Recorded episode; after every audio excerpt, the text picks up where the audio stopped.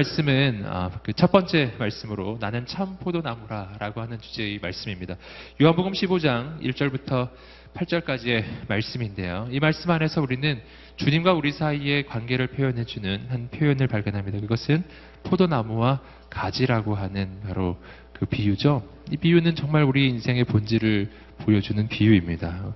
이 말씀을 통해서 오늘 우리 인생이 영원히 주님께 붙어 있는 인생, 또 그 주님으로부터 영원한 공급을 받는 인생이 되기를 소망합니다. 네, 함께 우리 1절 말씀을 다 함께 다시 한번 읽어보겠습니다. 시작. 네, 아멘. 나는 참포도 나무요. 내 아버지는 농부이시다. 어, 주님은 참포도 나무이시고요. 그리고 말씀을 통해서 우리가 발견하는 우리 인생의 본질이 있는데 그것은 가지라고 하는 것입니다. 가지와 줄기 사이의 그 관계 속에서 우리 인생의 본질을 우리가 깨닫게 되기를 소망합니다. 가지와 줄기는 다릅니다. 줄기는 뿌리가 있어서 그 영양분을 또 수분을 스스로 땅에서부터 공급할 수 있는 존재가 바로 가지라 아, 아니죠 줄기라고 한다면 가지는 그렇지 않아요. 가지는 뭐가 없죠? 예, 뿌리가 없죠. 예, 뿌리가 없기 때문에 가지는 스스로 살 수가 없는 거죠. 그래서 가지는 그 본질적으로 그 존재 자체가 한계적인 존재라고 하는 것입니다. 가지는 한계적인 존재. 스스로 살 수 없는 존재. 오직 줄기에 붙어 있을 때만 살 수 있는 존재입니다. 성경은 오늘 우리의 인생에 대해서 표현하기를 우리 인생은 줄기가 아니라 가지라고 표현하는 거예요. 어, 그러므로 오늘 우리의 인생은 본질적으로 어떤 인생이냐면 한계적인 인생이라고 하는 것입니다. 마치 가지가 줄기에 붙어야만 살 수 있듯이 가지는 줄기를 의지해야만 살 수 있듯이 오늘 우리 인생도 무언가를 의지해야만 살 수 있다는 것입니다. 여러분 오늘 우리 인생은 독립적이고 자립할 수 있는 인생이 아닌 거예요.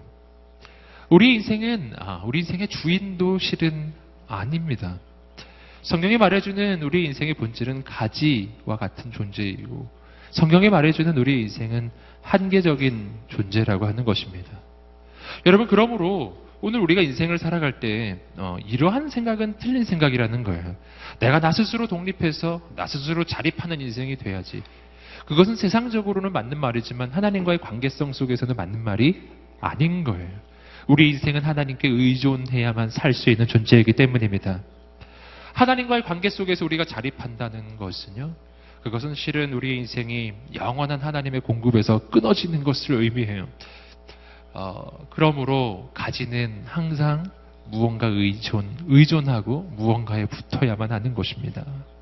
그러니 오늘 우리 인생의 선택은 하나예요. 뭐냐면 내가 어, 독립적인 존재가 될 것이냐, 무언가를 의존하는 존재가 될 것이냐.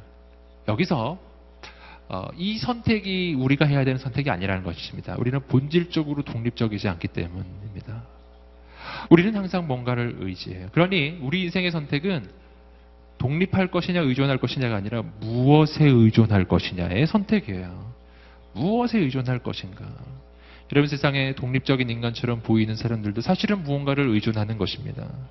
어, 돈을 의존하든지 명예를 의존하든지 혹은 권력을 의존하든지 혹은 사람을 의존하고 있든지 여러분 항상 사람은 뭔가를 의존하고 있기 마련이에요.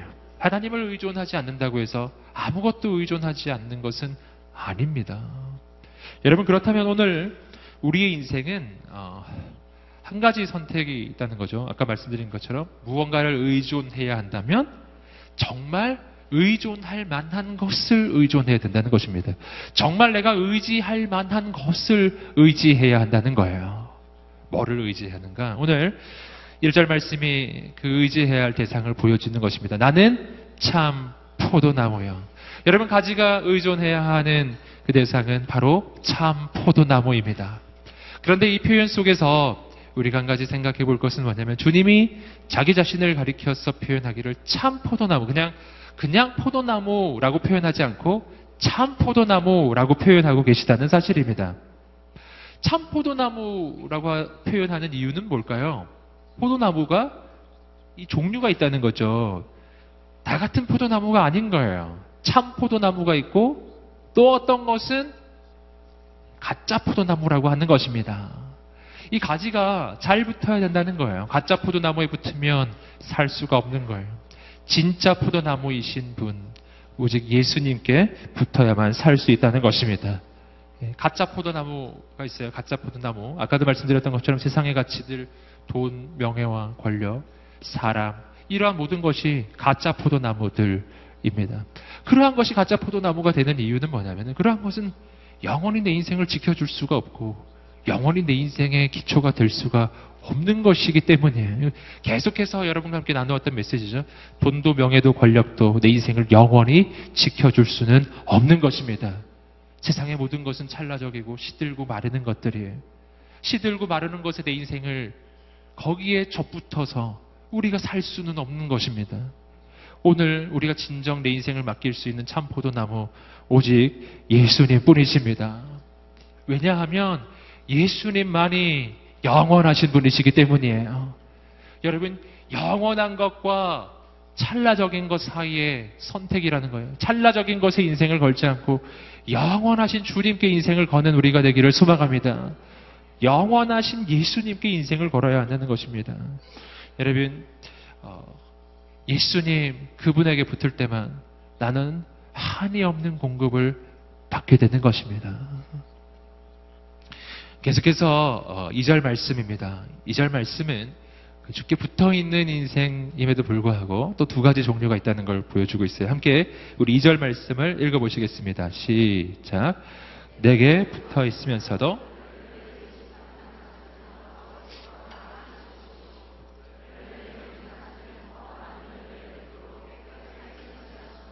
자, 붙어 있는 것처럼 보이는데요. 두 가지 종류가 있어요. 가지 중에서 열매를 맺지 못하는 가지와 열매를 맺는 가지 두 가지 종류로 나누어집니다. 오늘 1절의 말씀은 포도나무에 대해서 이야기하고 2절 말씀은 가지에 대해서 이야기하고 있는데 특별히 오늘 본문의 말씀은 그 가지에 대해서 말하기를 열매를 맺느냐 맺지 않느냐를 가지고 가늠을 하고 있죠. 자, 여기서 우리는 한 가지 중요한 사실을 발견해요. 그것은 뭐냐 하면 어, 우리 줄기 되시는 우리 주 예수 그리스도, 농부 되시는 하나님이 계신데요. 그 하나님께서 이 가지를 보실 때 기대하는 게 있다는 것입니다. 오늘 가지로서 살고 있는 오늘 우리 인생을 향한 하나님의 기대는 뭘까요? 그것은 열매 맺는 인생이 되는 것입니다. 할렐루야. 함께 외쳐보겠습니다. 열매 맺는 인생이 되리라. 아멘. 열매 맺는 인생이 되어야 된다는 거예요. 하나님께서 열매 맺는 가지에 관심이 있기 때문입니다. 아, 자, 여기서 우리가 조금 더 생각해 볼 것이 있습니다. 그렇다면 오늘 하나님께서 가지인 우리들의 인생 가운데 열매를 맺는 것을 기대하시는데 그렇다면 하나님 기대하시는 열매는 어떤 것인가 하는 걸 우리 인생에 맺어져야 되는 그 열매들 여기서 먼저 좀 생각해 볼 것은 열매란 어떤 것인가 하는 것입니다. 여러분 열매란 어떤 것일까요? 열매는 본질적으로 누구를 위한 것일까요? 열매는 본질적으로 다른 사람을 위한 거예요. 예, 함께 한번 외쳐보겠습니다. 열매란 다른 사람을 위한 것입니다. 아멘. 예, 세상의 모든 열매는요, 자신을 위해 존재하지 않아요. 열매는 모두 다 다른 일을 위해 존재하는 것입니다. 그건 열매를 누가 먹는가를 보면 알 수가 있어요. 여러분 사과나무에 사과가 열려 있습니다. 그 사과를 누가 먹지요? 사과나무가 먹지 않아요. 할렐루야. 그 사과나무가 사과를 먹으면 얼마나 이상하겠어요. 이상하죠. 예. 단순히 그, 그, 그 씨가 땅에 뿌려져서 싹이 나고 또 다른 나무가 열, 어, 자라나는 것이 목적이라면 사실은 사과가 그렇게 이렇게 그 맛있게 그 익을 필요는 없는 것입니다. 이 씨만 뿌리면 되는 거죠. 여러분, 사과는 나무가 먹는 게 아니에요. 동물이 먹고 사람들이 먹는 것입니다. 모든 열매는 다 마찬가지입니다. 전부 다 마찬가지죠. 어, 바나나도, 배도, 도토리도 전부 다 스스로 먹는 게 아니에요. 전부 다른 존재에게 내어주는 것입니다. 어, 열매는 자기를 위한 것이 아니라 다른 사람을 위해 세상을 위해 내어주는 것입니다. 여러분 그러니까 뭐를 발견합니까? 열매 맺는 인생이 된다는 것은요. 그것은 어, 나 자신을 위하는 인생이 되는 게 아니고요. 주위에 있는 사람들을 위한 인생이 되는 것입니다. 내가 맺는 열매는 내가 먹는 게 아니에요. 내가 맺는 열매는 언제나 다른 사람이 먹게 돼 있어요. 자기가 맺은 열매를 자기가 먹고 있다. 이건 이상한 거예요, 그거는.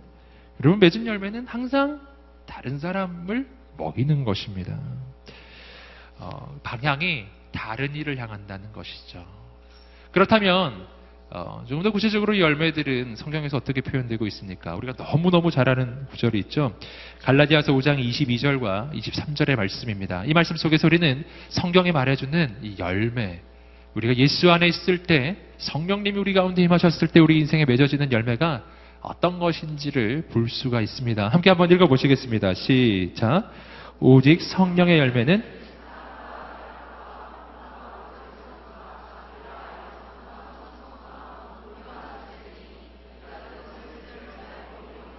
아멘. 오직 성령의 열매는 사랑과 희락과 화평과 오래 참음과 자비와 양성과 충성과 온유와 절제니 이 같은 것을 금지할 법이 없느니라. 성령의 아홉 가지 열매죠. 예. 성령의 아홉 가지 열매를 잘 보세요. 잘 보시면은 이 열매들이 가지고 있는 성격이 공통점이 있습니다. 다시 한번 잘 들어보세요. 사랑과 희락과 화평과 오래 참음과 자비와 양선과 충성과 온유와 절제 이 모든 것들은 사실은 어, 공통점을 찾아보라면요. 이것은 다 성품적인 특징이에요 우리 인생에 맺어지는 성품적인 특징들이죠. 외적인 어떤 행위가 아니에요. 이것은 성품적인 특징입니다. 근데 이 성품적인 이 특징은 언제 나타납니까? 이 성품적인 특징은 항상 다른 사람과의 관계 속에서 나타나게 돼 있어요. 다른 사람의 관계 속에서 우리는 온유하고 관계 속에서 우리는 절제하고 다른 사람의 관계 속에서 양선 즉 친절함을 베풀고 다른 사람의 관계 속에서 어, 일어나는 일들이고요. 그리고 또한 다른 사람과 직접적인 관계는 아니더라도 내가 가지고 있는 그 성품으로 인해서 희락의 성품, 사랑의 성품 이러한 성품들을 통해서 다른 사람들이 그 성품 때문에 기뻐하고 좋아할 만한 그러한 특징들입니다. 여러분, 이러한 성령의 열매가 우리 인생 가운데 맺어질 때 누가 좋을까요? 내가 좋긴 하겠지만 그러나 좀 더 직접적이게는 나와 함께하는 사람들이 좋은 것입니다. 여러분, 오늘 우리 인생에 성령의 열매가 맺어지게 되기를 주님의 이름으로 축복합니다. 사랑과 희락과 화평과 오래 참음과 자비와 양성과 충성과 온유와 절제의 열매가 맺어지시기를 주님의 이름으로 축복합니다. 인생이 바뀌는 거예요. 어, 이러한 열매. 그리고 또 성경을 찾아보시면요. 또 이러한 열매가 있습니다. 로마서 16장 5절입니다. 한번 자막을 통해서 한번 보시겠습니다. 시작.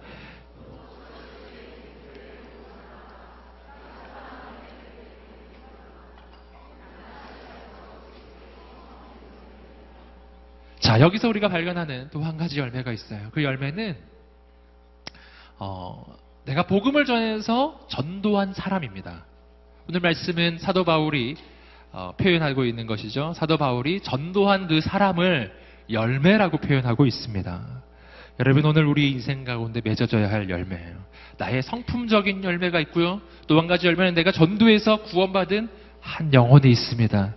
그러한 열매가 우리 인생에 맺어지기를 주님의 이름으로 축복합니다. 이 열매들이 맺어질 때요. 그러한 사람이 가는 곳곳마다 은혜와 축복이 나누어지고 그러한 사람들이 가는 곳곳마다 가정이 살아나고 직장이 살아나는 역사가 일어나게 될 것입니다. 어, 그런데 우리가 여기서 또 한 가지 중요한 사실을 발견해요. 뭐냐면 2절 말씀을 다시 한번 보시면 이렇게 되죠. 내게 붙어 있으면서도 열매를 맺지 못하는 가지는 아버지께서 다 자르실 것이요. 열매를 맺는 가지는 더 많은 열매를 맺도록 깨끗하게 해주실 것이다. 이렇게 열매 맺는 가지와 맺지 못하는 가지를 좀 구별해서 하나님께서 대하시는 것을 우리가 말씀에서 볼 수 있는데 첫 번째로 우리가 보는 것은 뭐냐면 열매를 맺지 못하는 가지를 아버지께서 다 자르신다라는 표현입니다. 열매를 못 맺으면 농부가 그 가지를 잘라버린다는 것이죠. 이 장면을 보면 사실 우리는 이해가 되면서도 사실 좀 섭섭한 마음이 들지 않으세요? 어, 왜냐하면은 나를 보니까 난 열매가 없는 것 같거든요. 그럼 이런 생각이 드시죠? 난 저걸 곧 잘리겠구나. 하, 하나님도 나를 자르시나. 막 이런 생각이 들지도 모르겠어요. 여러분, 이게 어떻게 이해해야 될까요? 전 예전에 이 말씀을 보면서 하나님이 참 뭐 냉정하신 게 아닌가. 아니 세상은 열매 못 맺으면 잘라버리는데 아, 하나님도 그런 분이신가. 갑자기 마음이 어려워지시죠? 예. 어떻게 우리는 이 말씀을 이해할 수 있을까요? 이것은요, 우리가 열매가 어떻게 맺어지는지 그 원리를 깨달으면 이 말씀을 우리는 이해할 수가 있습니다. 열매는 어떻게 맺어지는 것일까요? 열매가 맺어지는 원리를 이 본문 말씀 속에서 설명하고 있는 부분이 있어요. 함께 조금 아래 한 절 아래로 어, 두절 아래로 내려오셔서 5절 말씀, 5절 말씀입니다. 5절 말씀을 다시 한번 읽어보시겠습니다. 시작. 나는 포도나무요.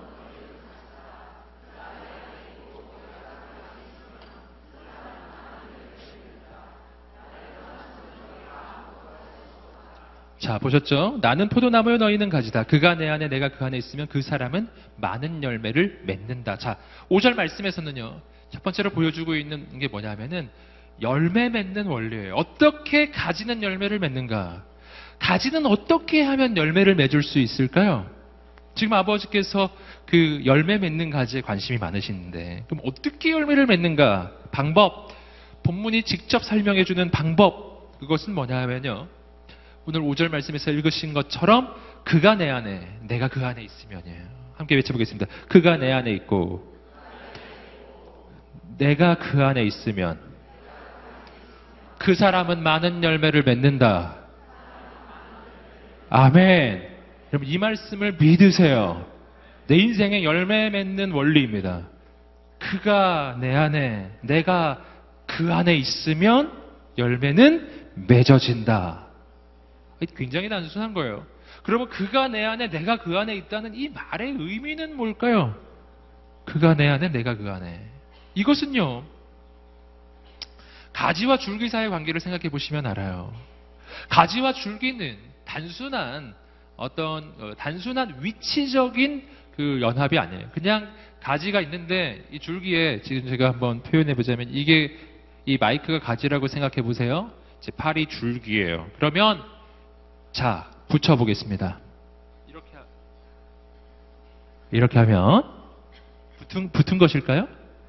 위치적으로 붙은 것 같죠? 그러나 실은 붙은 게 아닌 거예요. 붙은 게 아니에요. 어, 그냥 옆에 있을 뿐이에요. 가지와 줄기 사이에는 이 정도의 관계가 아닙니다. 가지와 줄기 사이의 관계는 어떤 관계죠? 그 안에 있는 그 여러 가지 관들이 수관이 제가 옛날에 배웠던 기억을 해보면 뭐 체관, 수관 뭐 이랬던 이런 게 있었던 것 같아요. 영양분이 공급되는 관이 있고 수분이 공급되는 관이 있어요. 그런 관들이 그 안에 쫙 연결이 돼 있어요. 이것은 더 이상 둘이 아닌 거예요. 가지와 줄기의 연합은 더 이상 둘이 아니에요. 하나인 것입니다. 줄기에서부터 양분이 가지로부터 끊임없이 공급되는 하나. 마치 제 몸에 팔이 붙어 있듯이 마치 그와 같은 하나됨이 그런 거를 그가 내 안에, 내가 그 안에 이렇게 표현하는 것입니다.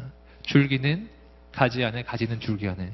줄기와 가지는 둘이 아니라 하나가 되는 것이죠. 자, 다시 한번 이 말씀을 이해해 보세요. 그가 내 안에, 내가 그 안에 있으면 이 사람은 열매를 많이 맺는다. 무슨 말인가요? 가지는 언제 열매를 맺는가? 한번 외쳐보겠습니다. 가지는 줄기에 붙어 있으면 열매가 맺어진다. 할렐루야! 이 말은 그 말이에요. 그가 내 안에 내가 그 안에 있으면 그 사람은 열매를 맺는다. 가지는 줄기에 붙으면 열매가 맺어지는 것이다.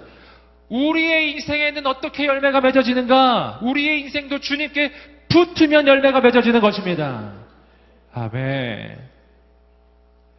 열매 맺는 거를 말씀드리면은요, 사실 우리 인생은 부담이 생깁니다. 열매 어떻게 맺지? 너무 힘들어요. 열매가 열매 맺기가 너무 힘들어요. 이렇게 여러분 생각이 들지 않으세요? 그러나 오늘 말씀 속에서 우리는 깨달아야 합니다. 하나님 안에서 열매를 맺는다는 것은요, 사실은 어려운 일이 아니라는 것입니다. 네, 어려운 일이 아니에요. 가지는 줄기에 붙기만 하면 열매가 맺어지는 거예요. 이것이 주님이 말씀해 주시는 거예요. 우리의 인생에는 언제 열매가 맺어질까요? 우리가 주님께 붙기만 하면 열매는 맺어지는 것입니다. 할렐루야. 여러분, 어, 과수원에서 그 과일나무를 보시거나 혹은 뭐 마당에 심어놓은 과일나무 예, 보신 적 있으세요? 그 과일나무에 과일이 맺어지는 거 혹시 보신 적 있으세요? 과일나무에 과, 과일이 붙어 있는 거 혹시 보신 적 있으세요? 할렐루야. 네. 통못 보셨나 봐요. 여러분,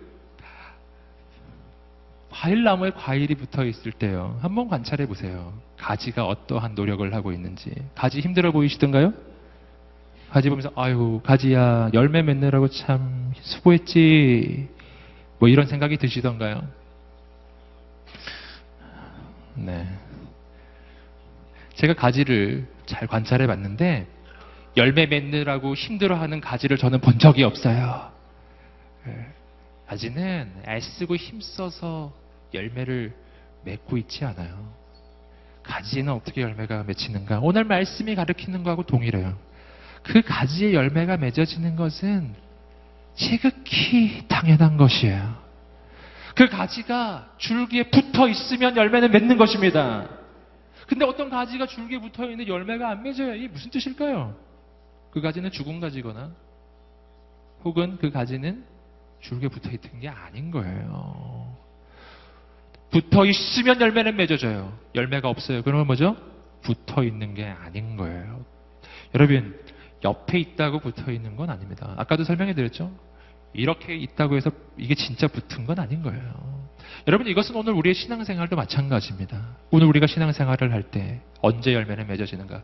내가 애쓰고 힘써서 사랑과 희락과 화평과 오래 참음과 자비와 양생과 충성과 온유와 절제의 열매를 맺어보려고 내가 아무리 애를 써도 절제를 해보는 거 아무리 애를 써도 아무리 애써서 온유해지려고 애를 써도 내 노력으로 그러한 열매가 맺어지는 것은 아닙니다. 그렇지 않습니다. 그게 아니라는 걸 여러분 우리 너무 잘 아시죠? 여러분 그게 아니라니까요. 내 노력이 아니라니까요. 내가 줄기 되시는 주님께 진정으로 붙어서 그분으로부터 공급을 받기 시작하면 그분으로부터 영원한 공급이 내 안에 흘러오기 시작하면 내 인생에는 열매가 그냥 맺어지기 시작하는 것입니다. 내가 온유해지려고 애써서 온유해지는 게 아니라니까요. 내가 예수 믿고 구원받고 성령님이 내 안에 오셔서 역사하기 시작하면 이상하게 온유해지는 거예요. 이상하게 화가 나지 않아요. 분명 전에는 이, 이 상황에서 화를 냈어야 될 상황인데 오늘부터는 화가 잘 안 나요. 이상한 거예요. 네. 그런 경험 안 해보셨나요? 화요성령 집회 오셨으면 해보셨을 텐데요. 분명히 화요성령 집회 오기 전에는 정말 정말 미워했던 인간인데 여기서 은혜를 받고 집으로 가면서 그 얼굴을 보니까 갑자기 사랑스러운 거죠. 네. 여러분, 성령님이 임하시면 그리고 주님께서 역사하시면 열매가 맺어지는 것입니다. 그래서 내가 해야 할 노력이 뭐냐면 예수님께 붙는 것입니다. 근데 그냥 몸만 가 있는 게 아니라 진짜 주님을 만나고 그 주님께 연결되는 것입니다. 그러면 열매가 맺어집니다. 예, 옆 사람에게 한번 외쳐주겠습니다. 주님께 붙으십시오. 열매가 맺어집니다. 아멘. 그러니 자 오늘 우리는 다시 한번 2절 말씀에서 왜 농부 되시는 아버지께서는 열매를 맺지 않는 가지를 제거하시는지 그 까닭을 알 수 있어요. 왜 그럴까요? 왜냐하면 열매가 맺어지고 있지 않은 가지는 실은 줄기에 붙어 있지 않기 때문이에요. 농부가 그 가지를 제거하기 전에 그 가지는 이미 줄기에서 떨어져 있는 가지라는 것입니다. 주님이 아버지가 떼서 떨어지는 게 아니라니까요. 그건 원래 떨어져 있던 거예요. 그건 원래 죽은 가지입니다. 여러분, 그러니까 오늘 우리 인생은 아, 까도 말씀드렸죠. 예수께 붙어 있는 인생. 바로 이것이 우리가 추구해야 될 목표였죠. 오늘 주님을 만나게 되기를 간절히 소망합니다. 그렇게 어, 열매 맺는 가지가 되었을 때 농부가 해주는 일이 있죠. 2절 말씀의 그 하반절을 보시면 그 농부가 해주는 일이 있어요. 함께 다시 한번 2절 말씀 자막을 한번 보여주세요. 함께 읽어보겠습니다. 시작. 내게 붙어 있으면서도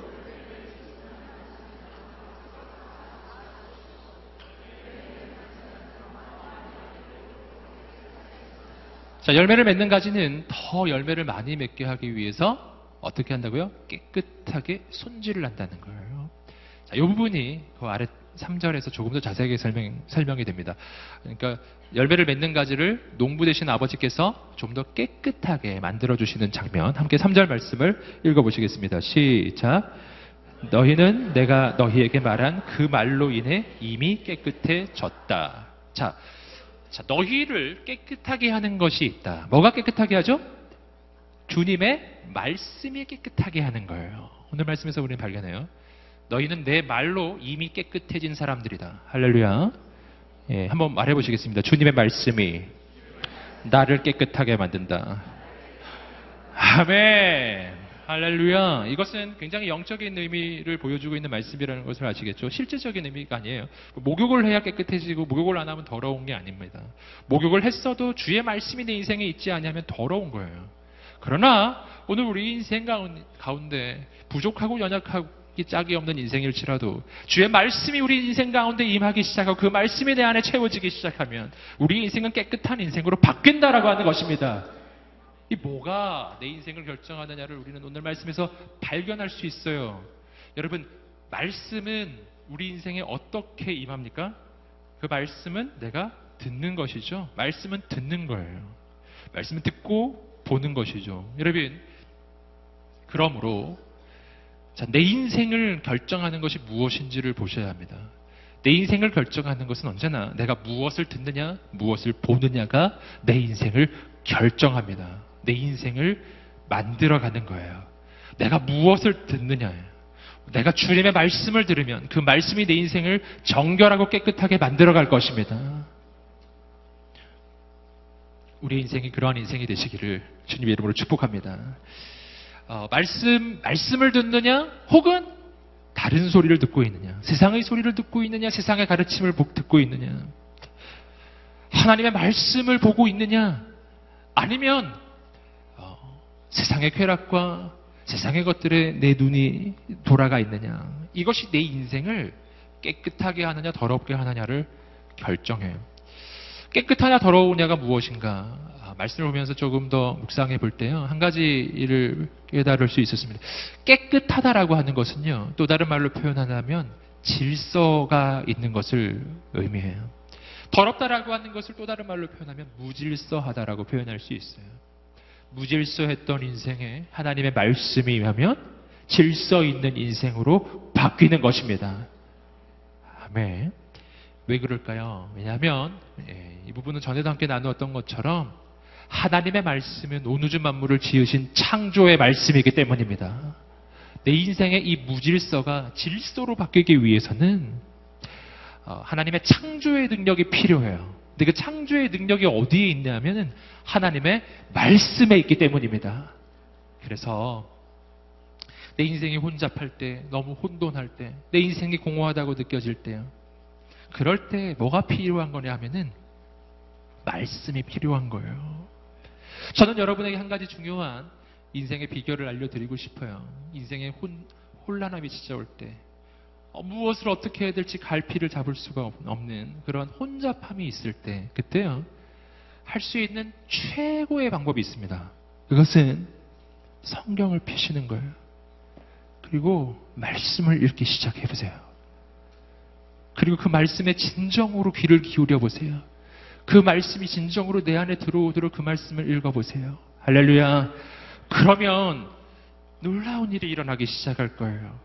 혼란했던 내 영혼이 이상하게 점점 질서가 생기기 시작해요. 너무나 혼란하고 혼잡했던 내 심령이 이상하게 안정이 되기 시작해요. 여러분, 하나님의 말씀의 파워예요. 말씀을 읽고 듣고 보는 인생이 되시기를 주님으로 축복합니다. 말씀이 내 인생을 거룩하고 정결하고 질서 있게 새롭게 만듭니다. 계속해서 4절과 5절 말씀입니다. 4절과 5절 말씀을 읽어보시겠습니다. 시작. 내 안에 머물러 있으라.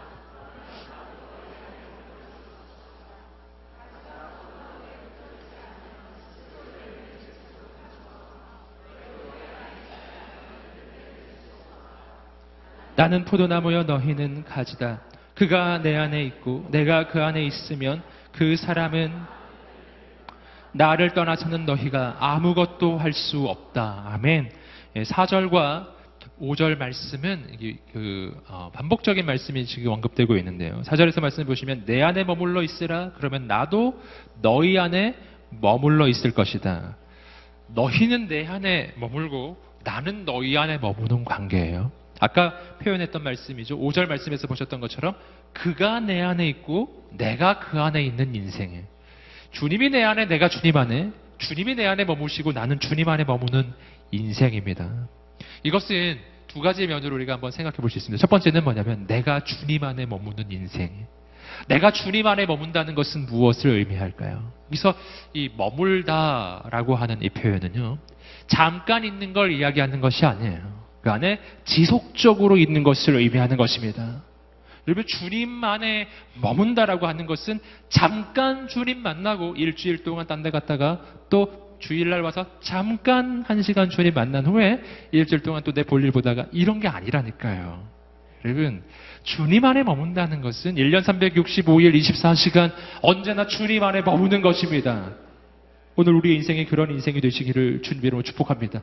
늘 주님을 방문만 하는 인생이 있어요. 게스트처럼. 예, 일주일에 한 번씩 주님의 집에 와서 아버지 집에 와서 예배드리고 그리고 내 집에 가고 이런 인생이 아니라니까요. 오늘 아, 언제 어디에 있든지 언제나 내 영혼은 주님 안에 있는 인생이 되기를 간절히 소망합니다. 내가 어, 주 안에 있다는 것은 무엇을 의미합니까? 이것은 내 인생의 보장입니다. 내가 어디에 있느냐는 내 인생을 가늠하는 것입니다. 내가 어떤 집에 사는데요. 이 집이 언제 쓰러질지 몰라요. 그럼 얼마나 불안하겠어요. 여러분, 안전한 집 안에 있으면 인생이 평안할 것입니다. 그것이 바로 주님 안에 거하는 인생. 우리 인생이 그런 인생이 되기를 주님 여러분 축복합니다. 두 번째는요. 주님이 우리 안에 거하는 인생에 내가 주님 안에 거하고 두 번째는 주님이 우리 안에 머무시는 것입니다. 내 안에 주님이 오신다는 것은 정말 놀라운 사건이에요. 내 안에 주님이 거하신다는 것은 얼마나 놀라운 일인지 몰라요. 이것은 어, 떤 비유를 어, 통해서 우리가 좀 알 수 있냐면요.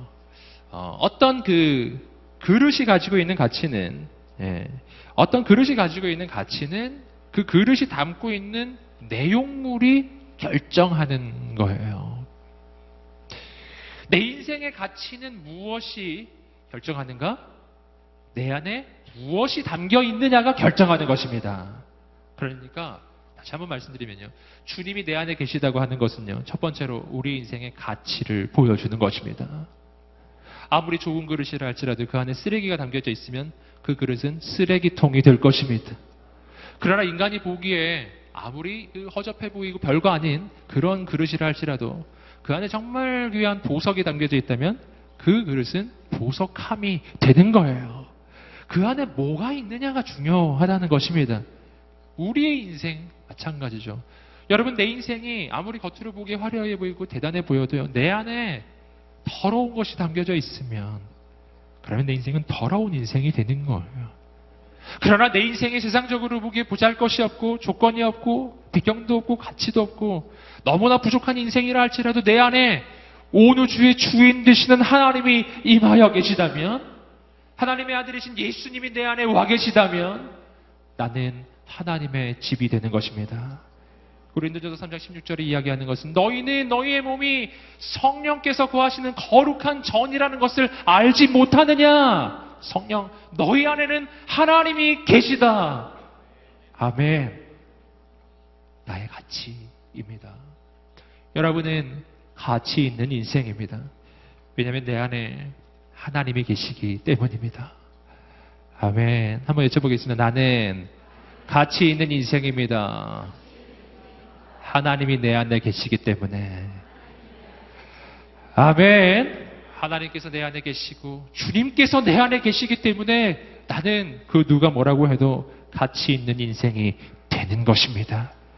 여러분, 내 인생의 가치를 무엇이 떨어뜨리는지 아세요? 그것은 내 안에 주님 외에 내가 다른 것으로 채울 때 내 인생의 가치를 떨어뜨리는 것입니다. 여러분, 내 안에 무엇을 채우고 계시나요? 음란으로 채우지 않으시기를 주님으로 축복합니다. 내 안에 지금 무엇을 채우고 있습니까? 미움과 시기와 질투와 다툼으로 세상의 욕심으로 내 인생을 채우지 않으시기를 주님의 이름으로 축복합니다. 내 안에 뭐가 가득 차 있나요? 여러분 이것은 여러분 우리가 경험적으로도 깨달을 수 있어요. 언제 내 인생이 무가치하게 느껴지던가요? 그건 틀림없습니다. 내가 내 안에 예수로 채우지 않고요. 내 안에 음란함이 채워지고 내 안에 미움과 시기와 질투와 다툼이 채워지기 시작할 때 내 안에 세상적인 욕심이 채워지기 시작할 때 내가 그 욕심대로 살기 시작할 때 그때예요. 그때 그때 스스로를 한번 돌아보세요. 그때 내 인생이 가치 있게 느껴지나요? 그렇지 않거든요. 너무 비참하죠. 내 인생의 가치는 땅에 떨어져요.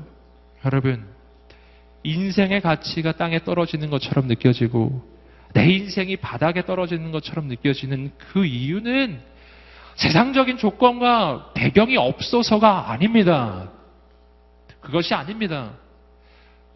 여러분, 내가 세상에서 가장 높은 자리에 올라갈지라도요. 내 안에 예수로 채워져 있지 않으면 내 안에 시기와 질투와 미움으로 채워져 있다면 난 내 인생의 가치를 느낄 수 없어요.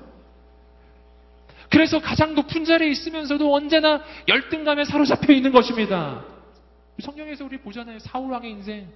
탑리더지만 언제나 열등감에 사로잡혀 있던 인생. 탑리더였지만 자기 인생의 가치를 몰랐던 사람이에요. 그는 언제나 미움과 시기, 다윗을 향한 시기심으로 그의 인생은 사로잡혀 있었거든요. 그의 인생을 하나님으로 채우지 않고 시기심으로 채울 때 왕의 자리에 있어도 그의 인생은 가치를 느낄 수가 없는 거예요. 여러분, 오늘 우리 인생의 가치는 세상 조건이 결정하는 것이 아닙니다. 오늘 내가 내 인생에 가치 없다라는 느낌이 들고 계시다면 그것은 우리가 세상 조건이 없기 때문이 아니라는 것을 알게 되기를 소망합니다. 세상 조건이 있고 없고는 내 인생의 진짜 가치를 결정하지 않아요. 여러분, 내 인생이 바닥에 있을지라도, 광야 한복판에 있을지라도, 내 안에 주님이 계시면 나는 내 인생의 존귀함을 깨닫습니다. 내 인생이 얼마나 귀한 인생인지를 알아요. 그의 인생은 어, 그의 인생은 아무도 무시할 수 없는 인생이에요. 그의 인생에는 온 우주를 지으신 하나님이 계시거든요. 여러분 오늘 이 밤에 그 하나님을 만나게 되기를 간절히 소망합니다. 하나님이 내 안에 계심을 깨닫게 되기를 주님의 이름으로 축복합니다. 그때 우리는 내 인생이 가지고 있는 조건과 상황과 배경으로부터 초월하는 인생으로 바뀌기 시작할 것입니다. 가장 낮은 곳에 있어도 존귀한 인생이에요. 실패를 경험하고 있지만 그의 인생이 고귀한 인생이 있어요. 오늘 우리 인생이 바로 그러한 인생입니다. 아멘. 내 안에 주님께서 거하고 계시기 때문입니다. 여러분, 이 영적 확신이 있게 되기를 주님으로 축복합니다. 아멘. 한번 외쳐보겠습니다. 내 안에는 예수님이 계십니다. 아멘. 이것이 나, 나의 인생의 가치입니다. 내 안에 무엇이 있느냐는 또 무엇을 보여주는가 하면요. 내 안에 무엇이 있느냐는 나로부터 어떤 향기가 나느냐를 결정합니다. 내 안에 쓰레기가 있으면 쓰레기 냄새가 날 것입니다. 당연하죠? 내 안에 예수님이 계시면 예수님의 향기가 날 것입니다. 할렐루야. 옆 사람에게 말해주세요. 당신에게서 예수님의 향기가 나는군요. 네. 예수님의 사랑에 담겨진 인생. 어, 우리 인생이 그런 인생이 되기를 간절히 소망해요. 예. 쓰레기와 같은 세상의 가치 때문에 어, 쓰레기와 같은 세상의 욕심 때문에 존귀하신 예수님을 내어 버리는 인생이 되지 마십시오. 어리석은 인생은 어리석게도요. 내 안에 계신 예수님을 내어 쫓고 거기에 세상의 가치를 채웁니다. 당장은 좋아 보이지만 그러나 곧 알아요. 내 인생은 바닥에 떨어지고 내 인생은 비참해지고 아, 나로부터 냄새가 나기 시작하는 거예요. 그 냄새는 나도 알 수 있는 냄새예요. 저는 우리 인생이 새로워지기를 소망합니다. 이건 말이죠. 씻어서 될 일이 아닌 거예요. 내가 외적인 스펙을 바꾼다고 해서 그 쓰레기 냄새가 사라지지 않습니다. 내가 외적인 외모를 바꾼다고 해서 그 냄새는 사라지지 않아요. 뭘 바꿔야 되죠? 내 안에 있는 내용물을 바꿔야 하는 것입니다. 축복합니다. 우리 안에 있는 내용물이 바뀌게 되기를 주님으로 축복합니다. 그러면 괜찮습니다. 그때부터 괜찮아지기 시작할 거예요. 할렐루야. 그때부터 모든 것이 좋아지기 시작합니다. 여러분, 상황과 환경의 지배를 받지 않는 인생으로 바뀌기 시작합니다. 왜냐하면 내 안에 예수께서 계시기 때문입니다. 이 영적 확신이 우리에게 있게 되기를 주님으로 축복합니다. 내가 왜 내 조건과 상황과 환경에 내 외모에 이렇게 관심이 많을까요? 그것은 내 안에 있는 내 내용물에 대한 자신감이 없기 때문이에요. 내용물에 대한 자신감이 있으면 겉은 괜찮아지는 거예요. 할렐루야. 여러분, 여러분 다 괜찮으시거든요. 격려합니다. 주님이 계시기 때문이에요. 어, 주님이 내 안에 계시다는 것은 또 하나 우리에게 어, 의미가 있는데요. 그것은 내 안에 주께서 계시다는 것은 내 인생에 능력이 시작되는 것을 의미해요. 내 안에 주님이 계시니까 이제부터는 내가 하는 것이 아니라 모든 것은 주님이 하시는 것입니다. 아멘. 내가 그리스도와 함께 십자가에 못 박혔나니 그런즉 이제는 내가 사는 것이 아니라 오직 내 안에 그리스도께서 사시는 것이라. 주님이 하시니 내 인생은 한계를 넘어서기 시작할 것입니다. 이것이 주님이 내 안에 거하는 인생이 경험하는 놀라운 역사입니다. 함께 계속해서 6절 말씀을 읽어보시겠습니다. 시작. 누구든지 내 안에 있지 않으면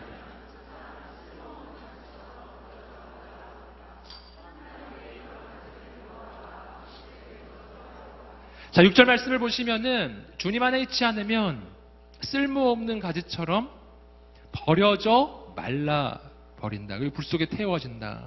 이것은 예수 안에 있지 않은 인생에 경험하는 심판을 보여주는 어, 그림입니다. 어, 이 장면도 역시 아, 정말 하나님이 냉정하신가 뭐 이런 생각이 들죠. 여러분 그러나 실은 이 말씀은 앞에서 말씀드렸던 것처럼 그런 뜻이 아니에요. 하나님이 냉정하다는 걸 보여주는 장면이 아닙니다. 왜, 왜 주님 안에 있지 않으면 버려지는가? 그 까닭은요, 이 가지가 줄기에 붙어 있어야 가진 거예요. 가지가 줄기에서 떨어지면 방법은 없습니다. 그 가지는 마르기 시작해요. 줄기에서 떨어진 가지가 마르기 시작하는 이유는 줄기가 가지를 미워하기 때문이 아니죠?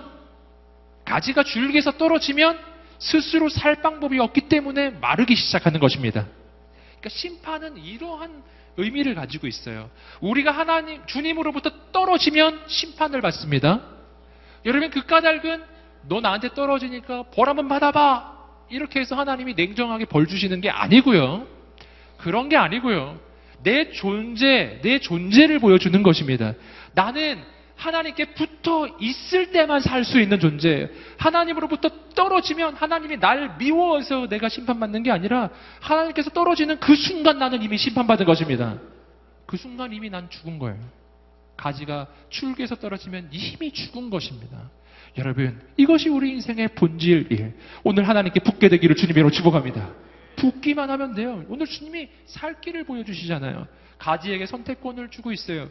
줄기에 붙을 것이냐 떨어질 것이냐 너가 선택해라. 붙으면 살 것이고 떨어지면 죽을 것이다. 어느 쪽이니? 당연히 붙는 쪽이죠. 하나님의 지혜가 있게 되기를 주님 이름으로 축복합니다. 그렇게 주님에게 붙어 있을 때 우리 인생에 주어지는 놀라운 특권이 있어요. 그것이 7절 말씀입니다. 함께 7절 말씀을 읽어 보시겠습니다. 시작. 만일 너희가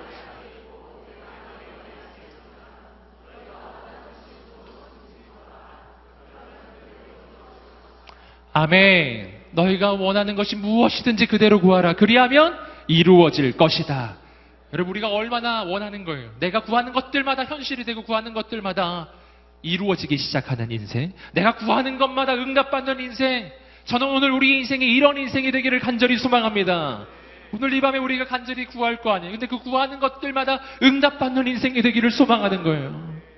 여러분, 그런데 오늘 말씀에서는 어떻게 내가 구하는 것들마다 응답받고 내가 구하는 것이 허공을 치는 말이 아니라 진짜 현실이 되는지 그 방법을, 그 원리를 오늘 말씀이 보여주고 있어요. 그 전제가 있습니다. 그 전제가 뭐죠? 너희가 내 안에 있고 내 말이 너희 안에 있으면 함께 외쳐보겠습니다. 너희가 내 안에 있고 내 말이 너희 안에 있으면 아멘. 이것이 전제예요. 우리가 주님 안에 있고 주님의 말씀이 내 안에 있을 때 그때 내가 무엇이든지 주께 구하는 것들마다 그것은 현실이 되고 이루어지기 시작하는 것입니다. 왜 그런가? 왜 그렇죠? 왜냐하면 내 안에 주님의 말씀이 있을 때 그 말씀이 내 안에 채워지면 그때 내가 구하기 시작하는 것은요. 내 안에 채워진 하나님의 말씀이 나를 통해서 선포되는 것입니다. 내 안에 하나님의 말씀이 임했고 그 말씀이 나를 통해서 선포될 때 그 말씀은 현실이 되는 거예요. 이와 같은 그 장면을 우리가 요즘에 그 오늘의 교회 우리 주일 메시지인데요. 출애굽기 말씀에서 계속해서 발견하고 계시죠? 여러분 모세가 홍해를 바라보면서 그리고 백성들을 바라보면서 너희는 가만히 있어. 오늘 하나님께서 행하시는 구원을 보라. 라고 선포할 때 그 말씀은 모세가 혼자서 하는 말이 아니라 하나님께서 모세에게 해주신 말씀이에요. 너희가 내 안에 있고 내 말이 너희 안에 있으면 어떻게 하라고요? 무엇이든지 원하는 대로 구하라. 하나님의 말씀이 내 안에 임하면 여러분 그 말씀이 바로 내가 원하는 것이 되고요. 그리고 그것을 선포합니다. 너희는 가만히 있어 오늘 하나님께서 행하는 구원을 볼지어다. 너희가 오늘 보고 있는 이 애굽 사람들 너희는 다시는 보지 못하게 될 것이다. 할렐루야. 여러분 하나님의 말씀이 선포되고 있어요. 그 말씀이 현실이 되기 시작해요. 홍해는 갈라지기 시작해요. 이스라엘 민족은 구원을 받기 시작하는 것입니다. 왜 그렇죠? 모세가 말을 잘해서가 아니라 모세에게 하나님의 말씀이 임하였기 때문에 그 말씀을 모세는 선포하는 것입니다. 바로 그런 거예요. 여러분 오늘 어, 우리가 기도를 할 때 그래서 먼저 구해야 할 것이 있습니다. 오늘 말씀에서 우리가 보시는 것처럼 내가 말하는 것이 먼저가 아니고요. 하나님의 말씀이 내게 임하는 것이 먼저예요. 하나님의 말씀이 내게 임하고 그 말씀을 내가 선포하면 그 말씀이 이루어집니다. 그러니까 오늘 어떻게 해야 될까요? 오늘 먼저는 주님의 음성을 구해야 한다는 것입니다.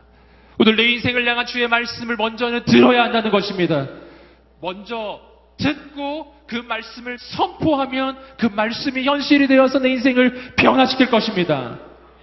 먼저 주의 음성을 구하는 우리 인생이 되기를 주님의 이름으로 축복합니다.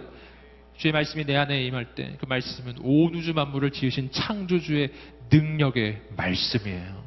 그래서 여기서 우리는 요한복음 15장 7절의 말씀에서 우리는 말씀과 기도라고 하는 것이 서로 떨어지는 게 아니라는 것을 또 발견하는 것입니다. 말씀과 기도는 서로 연결되는 거예요. 기도는 그냥 하는 게 아닙니다. 하나님의 말씀이 내 안에 임했을 때 그 말씀을 가지고 하나님 앞에 간구하고 선포하는 것입니다. 때그 말씀은 그 기도는 능력 있는 기도가 되고 이루어지는 기도가 되고 현실을 변화시키는 기도가 되는 거예요. 할렐루야. 말씀은 기도로 이어지는 것입니다. 또 뒤집어서 말하면 참된 기도는 하나님의 말씀을 통해서 이루어지는 걸. 너희가 내 안에 가고 내 말이 너희 안에 구하면 무엇이든지 원하는 대로 구하라. 그리하면 이루리라. 아멘. 이 상태는 또 어떤 상태입니까? 내가 주님 안에 구하고 주님의 말씀이 내 안에 거하는 상태. 그때 왜 내가 원하는 것들마다 다 이루어지죠? 그때는 어떤 상태냐면요. 내가 주님 안에 거하고 주님의 말씀이 내 안에 거하기 시작하면 이제부터는 내가 원하는 것이 주님이 원하는 것과 일치하기 시작해요. 할렐루야. 내가 원하는 것이 주님의 뜻과 일치해요. 그러니 내가 구하는 그것이 바로 하나님의 뜻이고, 그러니 하나님의 뜻은 하늘에서 이루어진 것처럼 이 땅에서도 이루어지이다.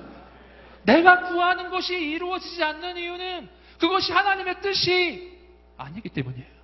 하나님의 뜻과 일치하고 있지 않기 때문에 저는 오늘 우리 인생 가운데 하나님의 뜻이 임하게 되기를 주님의 이름으로 축복합니다.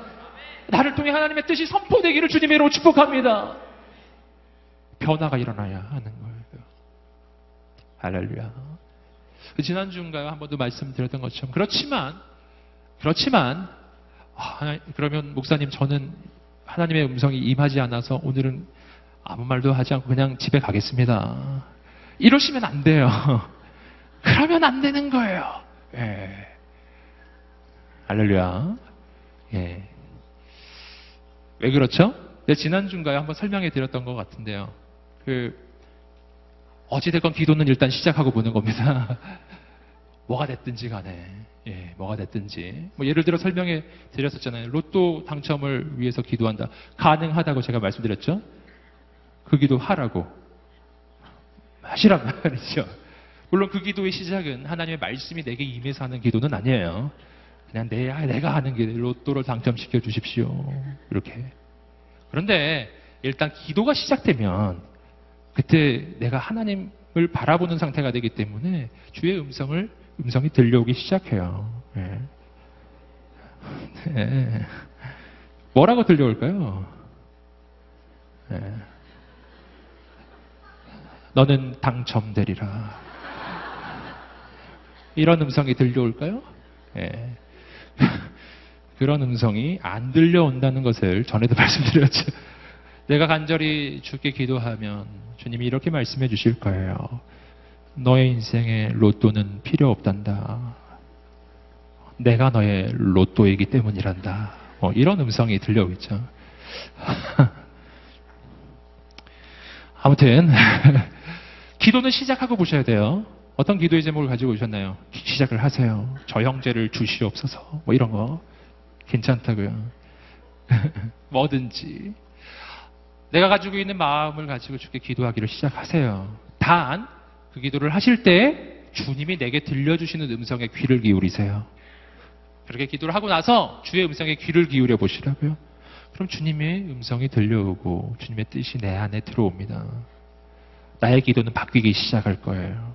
나의 기도는 새로워지기 시작해요. 여러분, 오늘 우리 인생 가운데 필요한 것은 주님의 음성인 줄 믿습니다. 너희가 내 안에 거하고 내 말이 너희 안에 거하면 너의 뜻과 나의 뜻은 일치되고 너가 구하는 모든 것이 바로 하나님의 뜻이 되고 그 뜻이 이 땅에서 이루어지기 시작할 것이다. 할렐루야! 오늘 우리 인생의 기쁨이 충만할 것입니다. 아멘! 오늘 이 밤에 그렇게 내가 하나님의, 하나님의 뜻과 일치되는 놀라운 경험을 하는 이 밤이 되기를 간절히 소망합니다. 오늘 이 밤에 주의 음성을 듣는 밤이 되기를 간절히 소망합니다. 그럴 때 우리 인생은 이런 일이 일어날 거예요. 한개 8절 말씀을 읽어보시겠습니다. 시작. 너희가 열매를 많이 맺으면 아멘. 너희가 열매를 많이 맺으면 그러면 어떻게 된다고요? 내 제자가 되고 예수 그리스도의 제자가 되고 그리고 아버지께서 영광을 받으실 것이다. 아멘. 여러분 아버지께서 영광 받는 인생으로 바뀌는 것입니다. 여러분 이것이 바로 우리 인생의 목적이에요. 열매를 맺으면 아버지가 영광을 받아요. 아버지의 영광이 나타나는 인생, 가장 영광스러운 인생이죠. 어떤 인생이요? 열매 맺을 때. 열매는 누구를 위한 거라고 말씀드렸죠? 다른 일을 위한 열매예요. 다른 일을 위한 열매. 여러분, 내 인생이 한 영혼을 살리기 위해 살기 시작할 때, 내 인생이 내 주위에 있는 사람들을 살리는 인생이 되기 시작할 때, 내 인생이 가정을 살리고 직장을 살리고 이 시대를 살리는 인생이 되기 시작할 때, 그때 하나님께서 영광을 받으실 것입니다. 우리의 인생이 영광스러워지기 시작할 것입니다. 우리는 오늘 말씀 속에서 나의 인생을 영광스럽게 만드는 방법을 발견하는 거예요. 내 인생을 영광스럽게 만드는 방법은 세상의 조건이 아닙니다. 세상의 배경이 아닙니다. 내 인생을 영광스럽게 만드는 것은 사람들의 인정도 아닙니다. 오늘 말씀이 뭘 말하고 있습니까?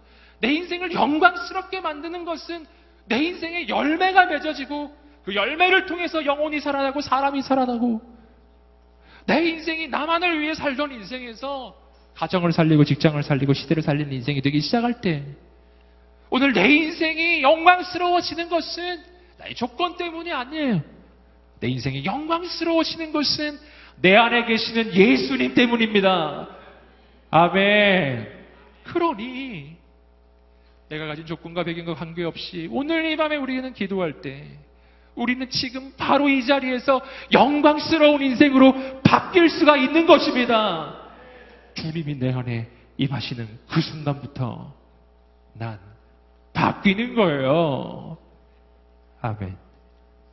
내 안에 있는 더러운 것들을 내어놓고 모든 음란한 것을 내어놓고 모든 시기와 질투와 다툼들을 내어놓고 그것을 내어버리는 것.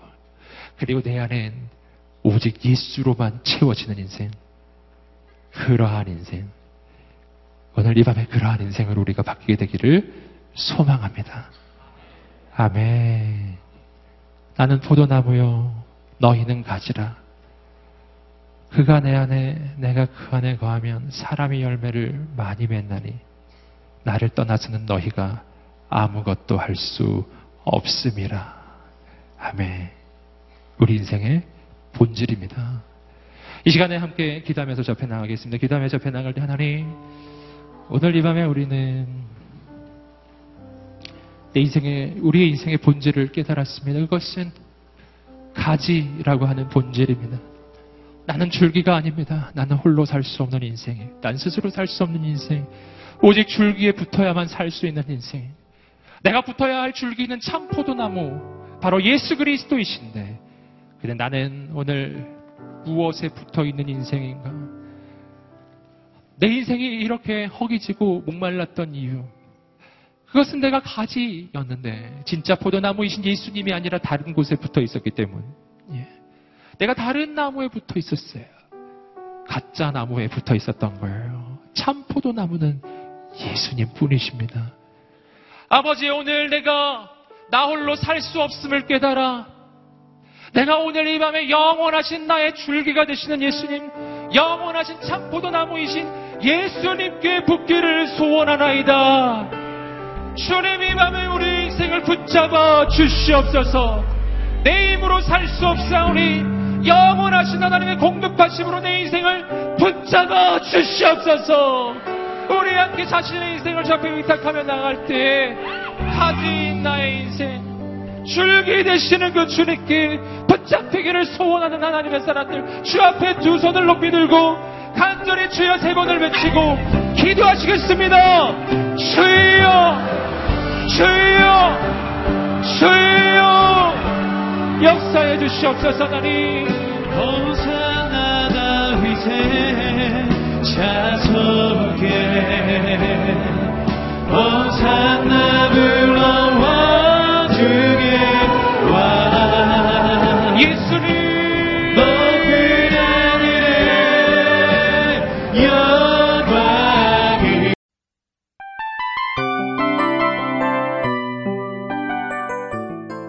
이 프로그램은 청취자 여러분의 소중한 후원으로 제작됩니다.